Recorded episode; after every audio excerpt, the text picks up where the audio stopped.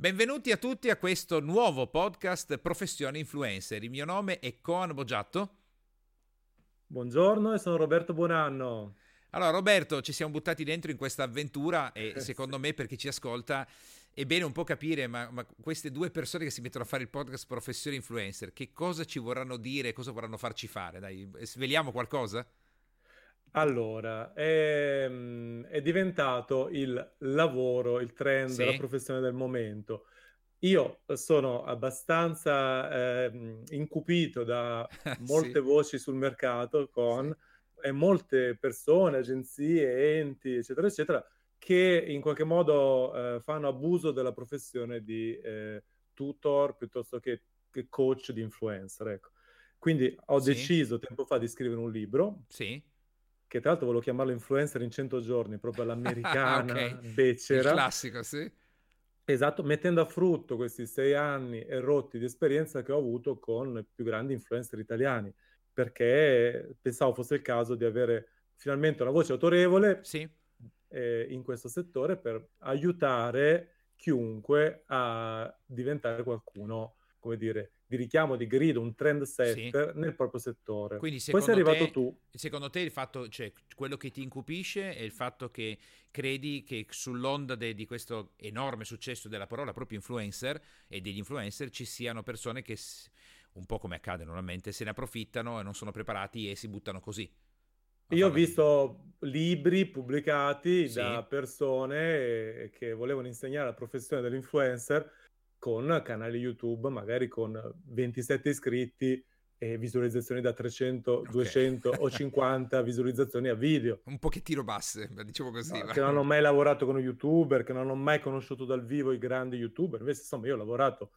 da Favij Sì, in giù, Ciccio Gamer, i più grandi, tutti attuali i Mates, Me contro te, tutti gli attori più grandi youtuber d'Italia, ci ho lavorato in un modo o nell'altro, direttamente sì, o indirettamente, sono stato a contatto, li ho visti crescere, alcuni da zero, addirittura uno dei più grandi italiani, Stepney, l'ho preso a sì. 6.000 iscritti e l'ho lasciato oltre 2 milioni, insomma. Anche Quindi perché tu mi dicevi so. che un video, per essere un video veramente importante, devi avere almeno quante visualizzazioni? Se, un canale, ti dicevo, Sì, ho un con un canale, canale sì. YouTube, un canale Sì, YouTube, un video per, per essere sì, incisivo dipende dal verticale in, in cui si trova. Diciamo che mediamente se non hai 50-100.000 visualizzazioni, niente. è- n- ok. non è esattamente... Oggi il concetto di virale sono 100 milioni di visualizzazioni. Madonna. Cinque anni fa era un milione il Esatto, virale, tu esatto. figurati. Mamma mia. Oggi ci sono agenzie che propongono campagne virali e ti dicono, eh, ti facciamo fare 100.000 visualizzazioni, ma quale? Cioè, sì, un- sì, hai ragione. Sì, sono numeri quindi importanti. Sono numeri importanti. oggi eh, andremo a parlare di tutti i vari tipi di influencer, dei tipi di, di- di- di- verticali che possono andare a Sì, coprire e poi per ciascuno ci sono delle statistiche che possono essere più o meno rilevanti. Per sì, esempio, se sei come il nostro amico Pietro, che magari imparerete a conoscere in questa serie, sì, se sei un esperto di agricoltura ecologica, non farei mai un milione di visualizzazioni per video parlando di ulivi, di, di- di- di concime, di biodiversità.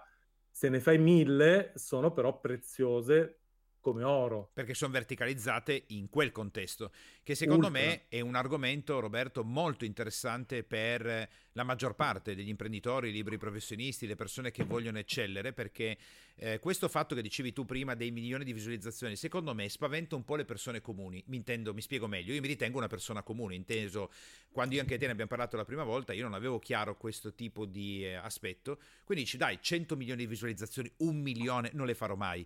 Invece capire che 1000-2000 visualizzazioni su un video che è verticalizzato sulla tua microcategoria sono importanti, secondo me apre un respiro importante con questo tipo di professione influencer che secondo me, visto che io appartengo a quella categoria fin quando non ho incontrato te, la parola influencer viene un po' percepita come il ragazzino che di fronte a uno schermo, a un monitor, a un microfono fa soldi dicendo cose così, che, che, che, che sa, magari sono solo di intrattenimento. Cioè, e secondo me è sottovalutato quello che è un po' eh, il, proprio anche il lavoro da influencer. Sì, sì, mh, per assurdo basta poco. eh, Questo l'ho imparato da te, tra l'altro, Mhm. mh, avendo lavorato sempre anch'io in un sistema Sì, dopato dai grandissimi numeri, in cui sì, oggi, quando mi si presenta lo YouTuber con 100.000 iscritti per accedere al, al mio network, che vabbè, chi segue sul mio canale sa di cosa parlo perché già mi sì, conosce, chi segue sul podcast ancora non sa magari cos'è un network, ne parleremo, e, e magari guardo quelli da 100.000 iscritti come se fosse, vabbè, ragazzini emergenti. Pensa, invece sì, se, se, hai 100.000 iscritti e parli di filateria, parli eh. di appunto agricoltura, parli di eh, cucina dal punto di vista professionale o di altre nicchie molto specifiche, vali oro, vali oro. Quindi è molto importante andare eh, a pesare. Io ho fatto questo discorso sì. nel mio network YouTube con, per esempio, gli influencer del mondo della tecnologia, sì. dove eh, abbiamo ragazzi che magari fanno appunto eh, 15, 20, massimo 100.000 visualizzazioni al mese e allo stesso tempo, come dici tu, con queste visualizzazioni riescono eh sì. a creare vendite tramite i propri link di affiliazione con Amazon e altre piattaforme che gli portano guadagni di oltre 2.000-3.000 euro al mese. Quindi sì. eh, un numero che, eh, che, ne so, se guardi Favij che ne fa 40 milioni diresti ma questo non vale niente con 100.000 al mese. E invece, e invece vai a scoprire che magari eh, eh, i, le più grandi aziende del settore della tecnologia li invitano a Las Vegas, a Taiwan, li invitano a Los Angeles per i più grandi eventi, ignorando i, i Favij perché non sono specifici per quel settore. Ma secondo me, guarda Roberto, anche credo che il punto del nostro podcast sia proprio anche quello di insegnare e aprire la mente alle persone perché adesso te lo dico ridendo, non so magari se tu l'hai visto oppure no, ma sulla mia pagina pubblica di Facebook a un certo punto io sono uscito con un video eh, che ovviamente non era un video tanto, diciamo così, positivo in generale, con scritto papà da grande voglio fare l'influencer, dove facevo il paragone fra quando diciamo, fra oggi e molto tempo addietro, eh, le persone, magari i figli, dicevano papà da grande voglio fare la velina o il cacciatore. Eh, sì, e dicevo ragazzi, oggi ti chiedono di fare l'influencer, ma in che mondo viviamo? Perché io, da perfetto ignorante di, di che cosa effettivamente era il mondo degli influencer, ehm, credo eh, di aver detto ciò che la maggior parte delle persone da una certa età in poi pensi del mondo influencer. E invece eh, è una cultura importante da fare perché probabilmente le persone chiave influenti, che è un argomento di cui ho sempre parlato, ma non avevo sì. associato l'influencer, sono fondamentali per qualsiasi business o carriera professionale, cioè è proprio fondamentale fare questo, ma non l'avevo fino all'incontro con te, non l'avevo associato, quindi non... Eh, eh... sì, non l'abbiamo mai associato che no. per esempio il, l'imprenditore è l'influencer di, di, se stesso, della propria azienda. Esatto. Eh, noi abbiamo esempi passati come, che ne so, il Giovanni Rana della sì. situazione che ha messo la famosa faccia. Esattamente. E poi ci sono anche esempi negativi, come per esempio vicino a casa mia c'è un imprenditore di pompe funebri che mette la faccia su questi cartelli tristissimi, c'è questa faccia che eh, non gli daresti neanche un morto. Sempre un influencer, però. Insomma, però diciamo che in quel caso non è, non è il massimo. E, mh, ci sono influencer anche appunto sì. che non devono per forza fare grandi numeri per guadagnare eh, diventando personaggi del mondo dello spettacolo l'equivalente, come dici tu, delle veline, dei personaggi sì. del Grande Fratello, cioè senza far la massa, ma devono andare a colpire, incidere su una nicchia che gli permette di avere guadagni in maniera indiretta. Per esempio, noi con questo podcast potremmo guadagnare, che ne so, la visibilità certo. con dei ragazzi, delle ragazze di ogni età, bravissimi, con un grande talento che aspetta solo di essere scoperto. Quindi il nostro business poi ne andrà a guadagnare. Certo. Ma magari questo video farà 17 visualizzazioni. Sì. Non lo so. Sì, sì, o certo. podcast, perché ascolto in podcast. Ma guarda, io ho avuto l'esperienza dei podcast, come ti ho detto, per, mi ci sono dedicato circa per due anni e eh, siamo arrivati a avere 25, 30, 35 mila, anche di più, download ogni mese e automatici perché poi a un certo punto i podcast vanno per conto loro. E ovviamente quello dava rispettabilità. Ma se tu mi avessi incontrato ai tempi quando il podcast era anche primo in Italia sul business e così via è ancora attivo eh, il Power Talk te lo do sì. io il business io, tu mi avessi detto ma sei un influencer? Io ti avrei detto ma no cioè non... E tant'è vero che quando abbiamo parlato io e te in quel, famosa, quel famoso giorno alla tua gaming house, e tu mi hai detto, e perché? Scusa, tu non sei un influencer? E io nella mia testa dicevo, ma va bene, noi abbiamo il nostro gruppo chiuso, abbiamo posto anche con 3-4 mila commenti, eh, centinaia di like, però facendo i numeri mentali che mi avevi detto tu, eh, cioè che hai detto tu prima, ma io ti avrei detto, ma no, eh, Roberto, io influencer, ma non ho video con, eh, so, 100 milioni di visualizzazioni, quindi no, ti avrei risposto di no.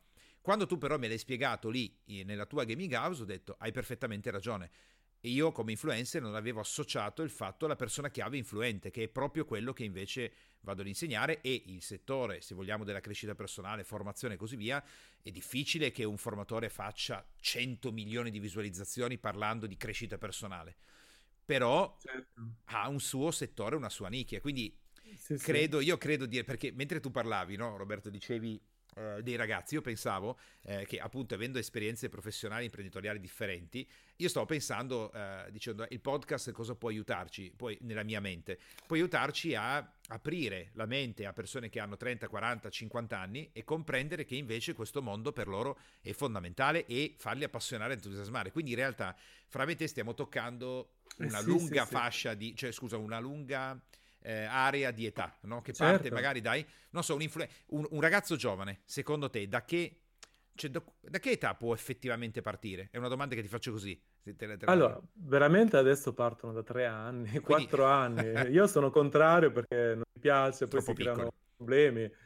Sì, sì, devi avere dei genitori illuminati per evitare di bruciarti, perché certo. considera che abbiamo visto ragazzi più grandi veramente bruciati eh sì. dal punto di vista, insomma, del distacco totale dal mondo reale, distacco totale dal valore della, del, dei, dei, soldi, sì. dal valore di quello che guadagnano, impossibilità a comprendere. Infatti questo ciclo di podcast e video sì. servirà anche per far capire come fare un processo sano, sano. Quindi tornando alla domanda diretta, sì.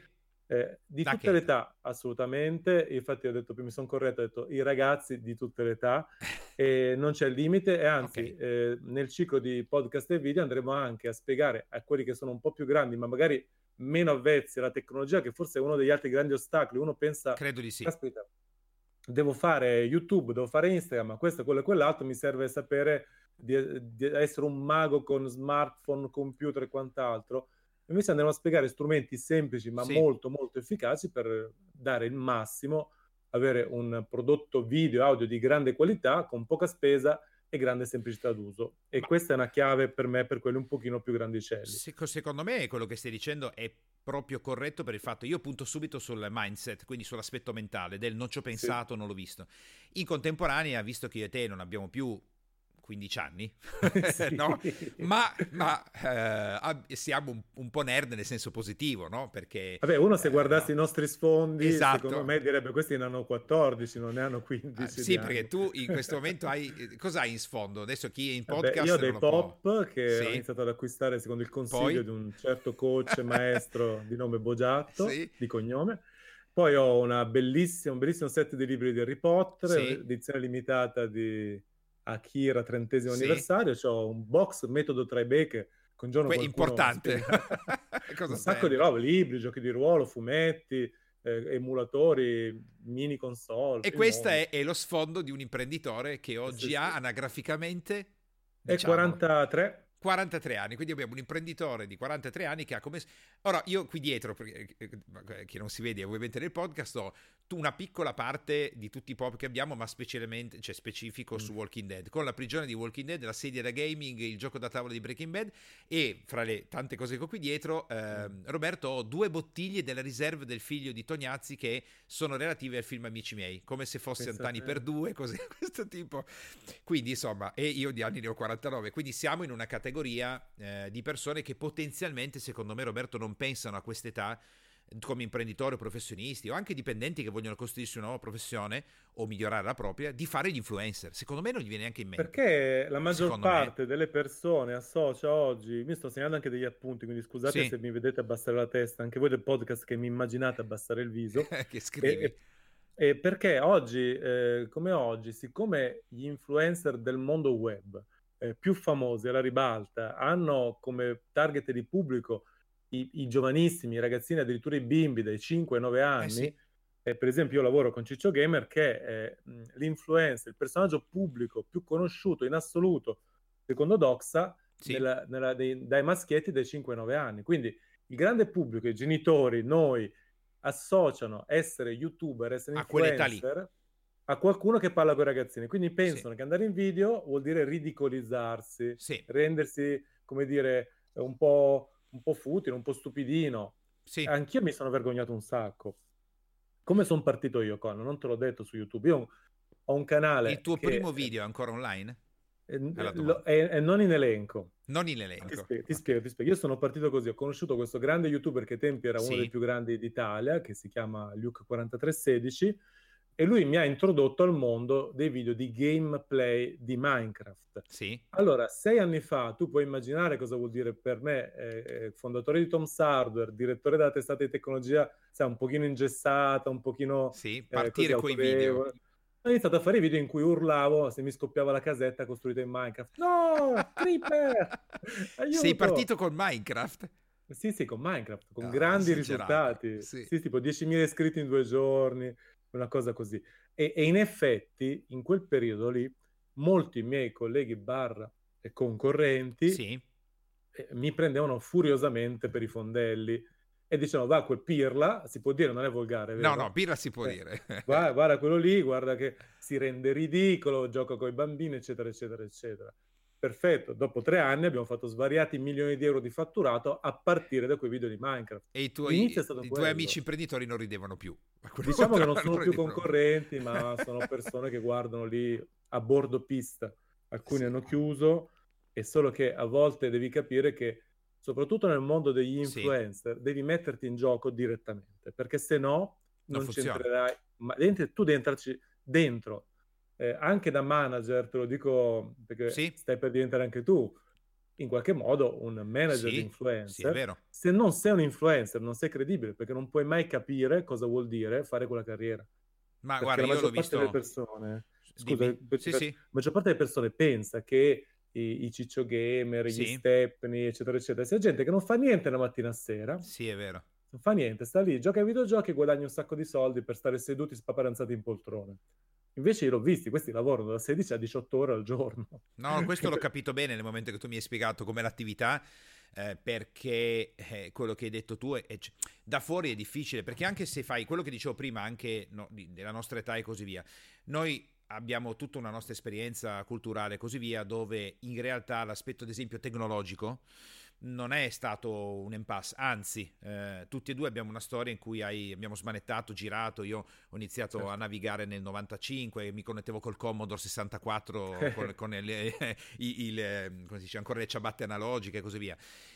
Mm, quindi, però, per la maggior parte delle persone, come hai detto tu, anche solo il fatto di fare un video eh, sembra una cosa cioè, iper complicata e che non sai bene come fare. Quindi incontriamo più resistenze, eh, sia di ordine psicologico sia di ordine tecnologico sì. proprio, perché magari per sì, alcuni sì, può sembrare banale il fatto che tiri sullo smartphone e schiacci diretta. Eh, però eh, tu, sì, tu poi di ordine antropologico, perché c'è un'attiva presa per i fondelli da parte di chiunque ti dice eh, Esattamente. Proprio perché come sempre loro non possono, non vogliono o non se la sentono di farlo e quindi ridicolizzano te che lo fai.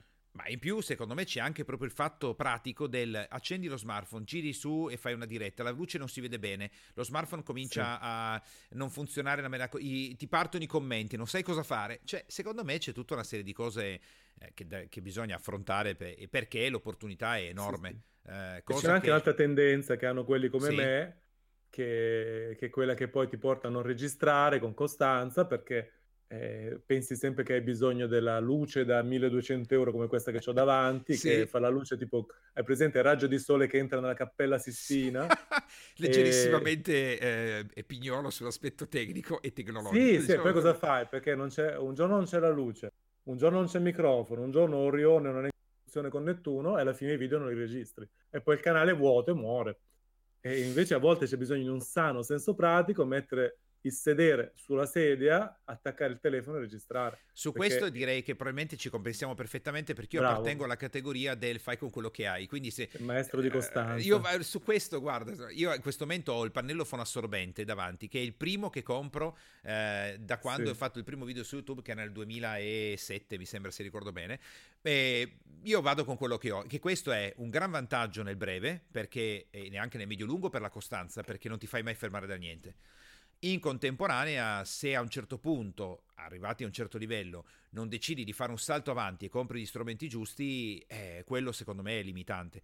Che, e quindi secondo me io e te ci compensiamo su questa cosa perché sì, sì. così. poi alla fine gli strumenti servono perché sì. la qualità paga sempre ma non paga mai come il contenuto pubblicato con costanza questa è la lezione proprio che vi lasciamo oggi in questa prima puntata in conclusione perché siamo arrivati al momento della conclusione eh, qualsiasi sia l'obiettivo, eh, sveliamo la prima C, Con, di questo tu sei maestro. La, la C della costanza. Costanza è fondamentale. Per me Costanza è la, è la, signora che mi vende la verdura che si chiama Costanza. Ah sì?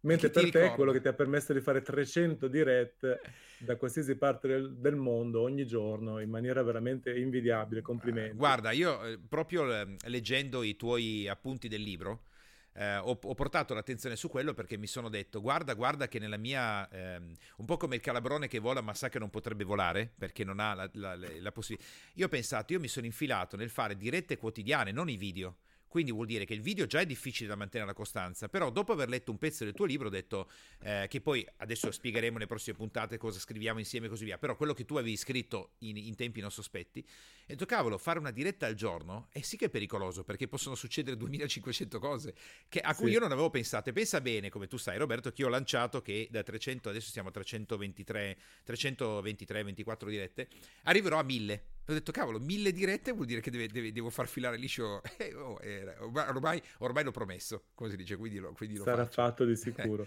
Va bene, allora, Va ricordiamoci bene. che il primo messaggio di oggi è Costanza. Costanza. E a questo punto, nella prossima puntata, di cosa parleremo? Allora, io direi che nella prossima puntata, forse, visto che questa l'abbiamo sviluppata dove io ti ho fatto tutta una serie di domande relative proprio all'aspetto area influenze, sviluppo e così via, forse sulla prossima potresti tu sondare un po' la parte psicologica, comportamentale, perché eh, no, facciamo l'altra, l'altra, come si dice, l'altra parte della barricata, no? quella da cui mi sono Antropologia dell'influenza. Ad esempio, ad esempio, potrebbe essere ottimo. Va bene. Va bene.